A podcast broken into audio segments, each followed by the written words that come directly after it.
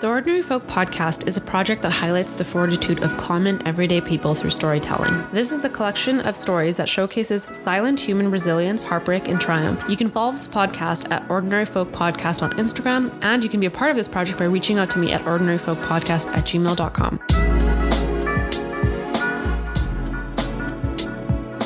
Uh, okay, so welcome to another episode of the Ordinary Folk podcast. Um, today's episode is going to be another written submission in conversation with today's interviewee, she's very concerned with being completely anonymous. Um, so names have been changed. The location of her story is very ambiguous. So it's just sort of countries and regions that are referred.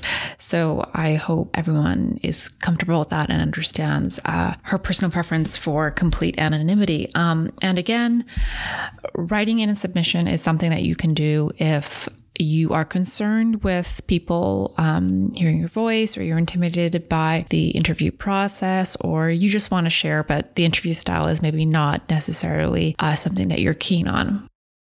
So, without further to do, further ado, um, today's story follows Remone, a 41 year old small business owner. Her story centers around her painful upbringing and what she calls her second act, a beautiful reality with the love of her life in a new country.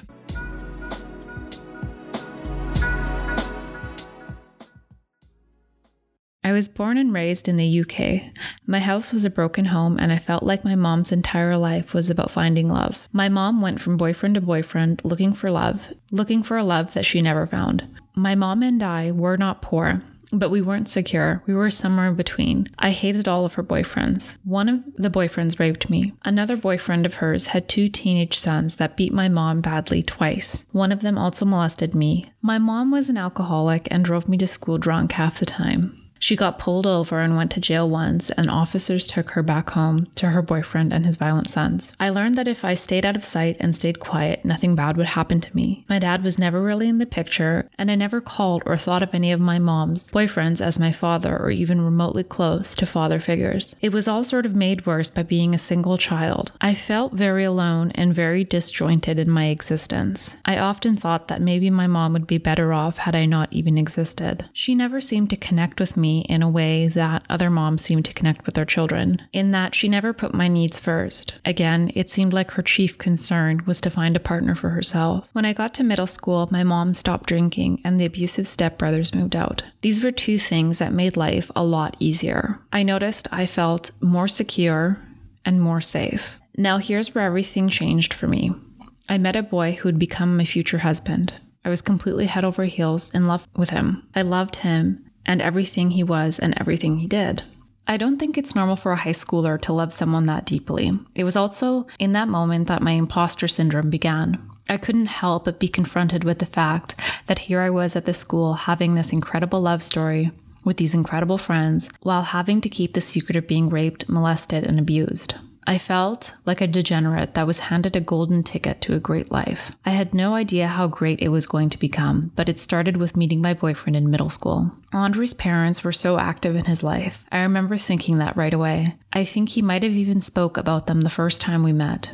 Again, little did I know my entire life was going to be changed through them. I went through middle school and high school with imposter syndrome. I never told Andre anything and never told my friends anything. They obviously knew that I was in insecure housing with a trashy mom and a disgusting stepfather, but they didn't know about the explicit past abuses that I had experienced. They didn't know what it was like to be at home with these people, and they didn't know what it was like to have that sort of reality hanging over you constantly. I actually went to the school counselor because one of my teachers had a suspicion about me. I didn't know what gave them that insight because I always tried to look clean and presentable. I never tried to point out my situation or allude to my reality in any way. Even with my friends, I just nodded along when they talked about Christmas or family gatherings or barbecues. When they talked about any of the things that normal kids would experience, I just nodded along.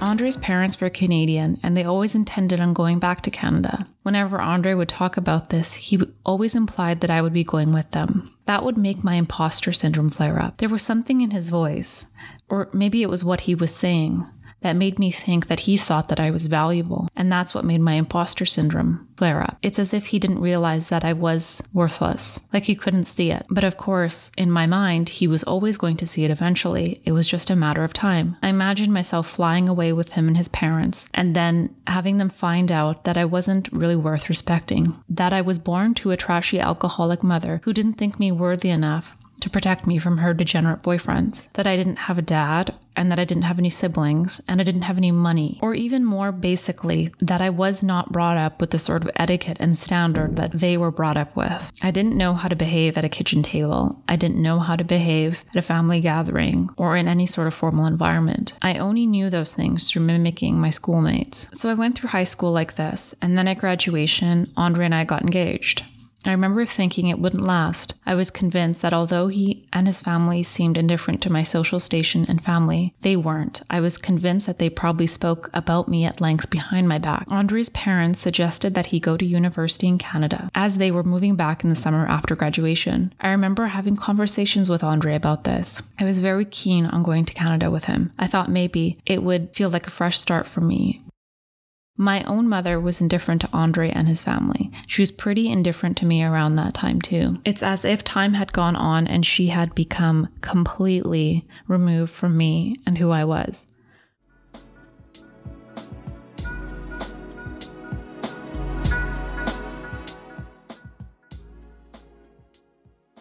Okay, uh, just taking a moment to reflect on the story so far. It seems as if Remone has identified what she would call sort of her moment of change, um, which was meeting um, Andre and, in extension, his family. And her imposter syndrome is clearly very prominent in her life at this point. The reason that Remone's story really stuck out to me. And um, in conversation with her, uh, preceding her uh, sort of typing this up for me to read out, was because I thought that imposter syndrome was something that was quite relatable and, and really worth talking about. Um, obviously, in this situation, it's it's more through the lens of family dynamic and, and social structure rather than maybe career and business. Because I often hear people talk about imposter syndrome as a function of their identity, uh, you know, in the boardroom or something like that. But Yes yeah, I think that imposter syndrome is quite a prevalent thing and is really worth discussing. And I imagine so that it is quite common for people who, like Remone, sort of elevate their station in life through social interaction um, and and uh, mixing themselves up with people of a different station in life. Because what I'm really seeing here is that she identifies as being a uh, you know quote unquote degenerate, while Andre and her um, other friends at school they don't really understand that reality, and so although she's away from her, you know, her home life,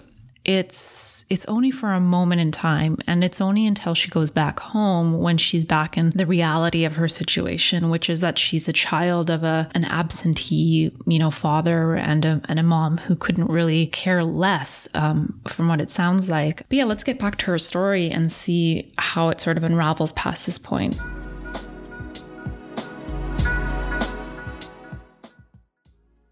Sometime after our engagement, Andre's parents wanted to pay for my university education in Canada. I was completely emotional the moment they suggested this. Although many Canadians might suggest that post secondary education in their country is quite affordable, that sort of money was still unfathomable to me. I couldn't wrap my head around the cost of even just a semester. I was going to university, it was being paid for by people who loved me and wanted to do it out of love for me. It just simply didn't compute. Andre and I had an apartment close to the university, and we both completed undergraduate degrees. This still is one of the most wonderful times of my life. I love my life, my tiny apartment, our secondhand furniture. It was blissful. It was really incredible. Andre did not share this reality with me. His scope of reference was not aligned with with mine. I knew that we were on two different planes. Sure, he was happy and in love, but was he experiencing a level of gratitude that was punctuating every moment? No, he wasn't. I literally felt like I was at the top of the world. A child of abuse who has been taken advantage of the way I had never goes to a new country with the love of her life to start a fancy education. A child of abuse doesn't get enough money in the bank to buy themselves a new coat come winter. I knew this was not an ordinary trajectory in any sense. It was toward the end of university that I tell Andre, about my imposter syndrome and what had happened to me as a child. He was not shocked, and it didn't seem to change his opinion about me anyway. Yet the imposter syndrome persists.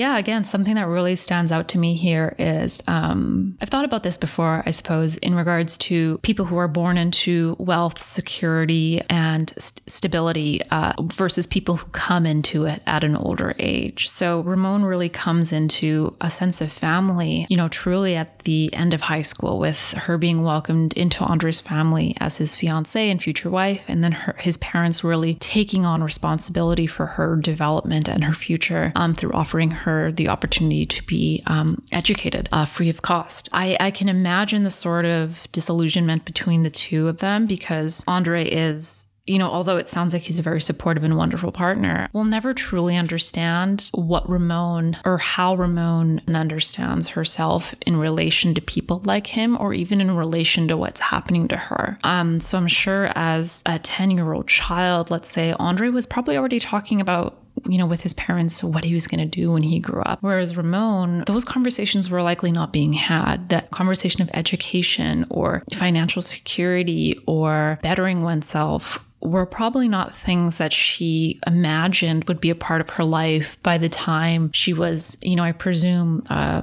18 or, or 17 um, or maybe 19. So I can imagine that sort of disconnect between her and her now fiance, Andre.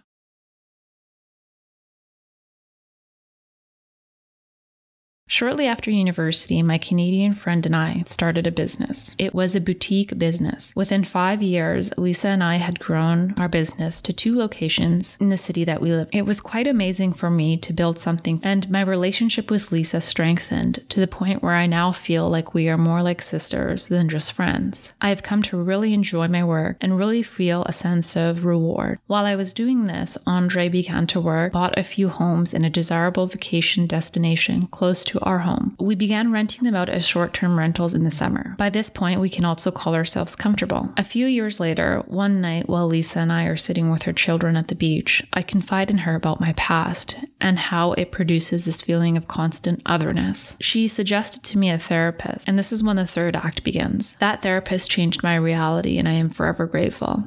It was ironic because in that moment Lisa brought up therapy, I said, That's for rich people. I thought maybe I could handle this on my own, but at the time I was 27 and had handled it so poorly for so many years, and I was sure that it would take me much longer independently than had I had the help of a third party. My therapist and I broke down all of my walls together. I consider the time, money, and labor that I invested into therapy the single greatest gift I could have given myself. I'm now a huge advocate for therapy.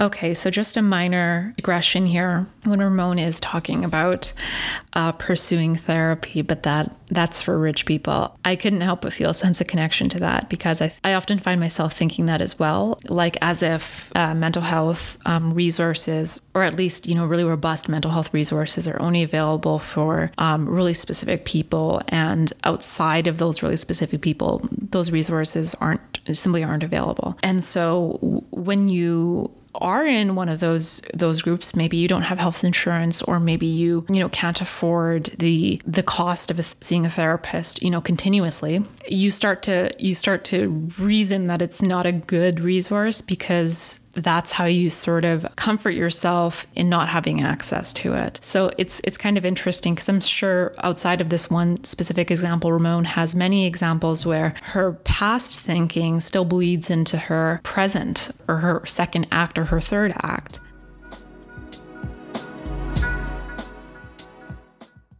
It was in therapy that I developed a sense of value for myself outside of what had happened to me. I developed a sense of security and understanding that life is not one act, but many acts, and one single act does not need to define those that follow it. Of course, logically, we all know that people's lives typically do follow a certain linear path. For example, if you are a child of abuse, as I was, and had been sexually interfered with, as I had, you are not likely to go to university or start a business or even be a, in a healthy long term marriage, as I had been. I was in therapy for about five years and still continue to touch in every month or so. I'm 41 now, and, and I rarely have flare ups of anxiety regarding to being an imposter in this life. I volunteer at my local rape crisis center and am often comfortable sharing with others what I had gone through. My husband and I decided not to have children, but I am very active in my community and involved in the lives of the children of my friends. My businesses are healthy and I enjoy meeting the new people that stay at our short term rental vacation properties. I continue to have an excellent relationship with my in laws, although I think of them more as parents now. If I were to offer some advice, it would be very related to what I learned in therapy. You are not defined by what happened to you. You don't lose value because one person hurt you, took advantage of you, and you are not tarnished by those events. Those events tarnish the perpetrator. I would also say never sit too long in the seat of victimhood. If you do, like me, you might find that you feel like an imposter when a new opportunity comes along or you find yourself in a privileged or lucky life. I can say that life doesn't have to be dark and painful. Life doesn't have to be scary. Life doesn't have to be uncertain. Life can be large and you can be large. Um, and that completes this written narrative. So, just to sort of wind up here, I guess in a lot of ways, this story is is actually quite incredibly happy one because it towards the end of the story, you really see that Remone has sort of become, um, in a lot of ways, the perfect outcome of what had happened to her. So, not only does she attend therapy and resolve her issues, but she's also active in helping other people through volunteering at a rape crisis center. Yeah, I consider this quite a happy story, but that being said, I think, you know, back to the theme of this story, uh, which is imposter syndrome, is that people with imposter syndrome can often have and lead incredibly privileged lives and don't fully understand the depth of that. Relating back to what she had said about her time in university, that was the first time that she was away from her family and the country, you know, and the city that she had lived in when she was in her first act, as she as she calls it, where her life was marked by uncertainty, abuse, and insecurity. You know, it's it's a very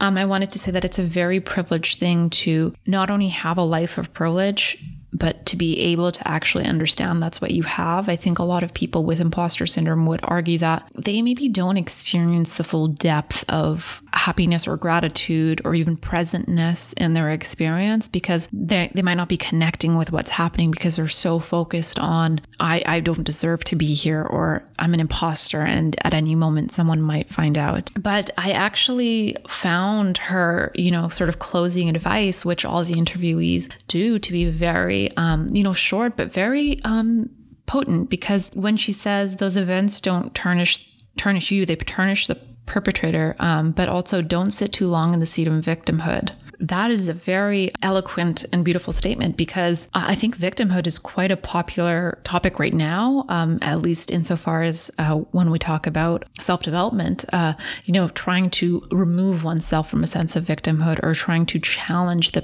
mindset of victimhood is is quite is, is being popularized right, right now. But I find the link between victimhood and imposter syndrome one sort of worth mentioning as well because obviously Remone was a victim as a child, but as she becomes an adult, she clearly has a lot of control over her life. She becomes educated, she becomes independently wealthy, um, she becomes a business owner, she and she becomes a clear member of her community through her work and volunteer and her connections, you know, within her community. Um, so there is a connection there between imposter syndrome and victimhood because the imposter is feeling the way they feel because they've defined themselves as inadequate in some way. And so if you sit with that for too long, it, it doesn't serve you. And I think that that's what maybe Remone was trying to illustrate here was that all of this stuff that cascaded um, after she met Andre was because she sort of took that leap of faith and really, you know, decided to put herself out there. Um, so yeah, those are my closing thoughts about this interview or this um, narrative. And I wanted to thank Remone for sharing her story. I know that not a lot of the stories on the Ordinary Folk podcast are super happy or positive, but I genuinely feel like this one was, it had a beautiful sort of beginning, middle, and end. And it also had, it was like, it was the come up story in a sense. So I appreciate that. And I appreciate having that sort of perspective on this show. And I look forward to having more happy stories in the future.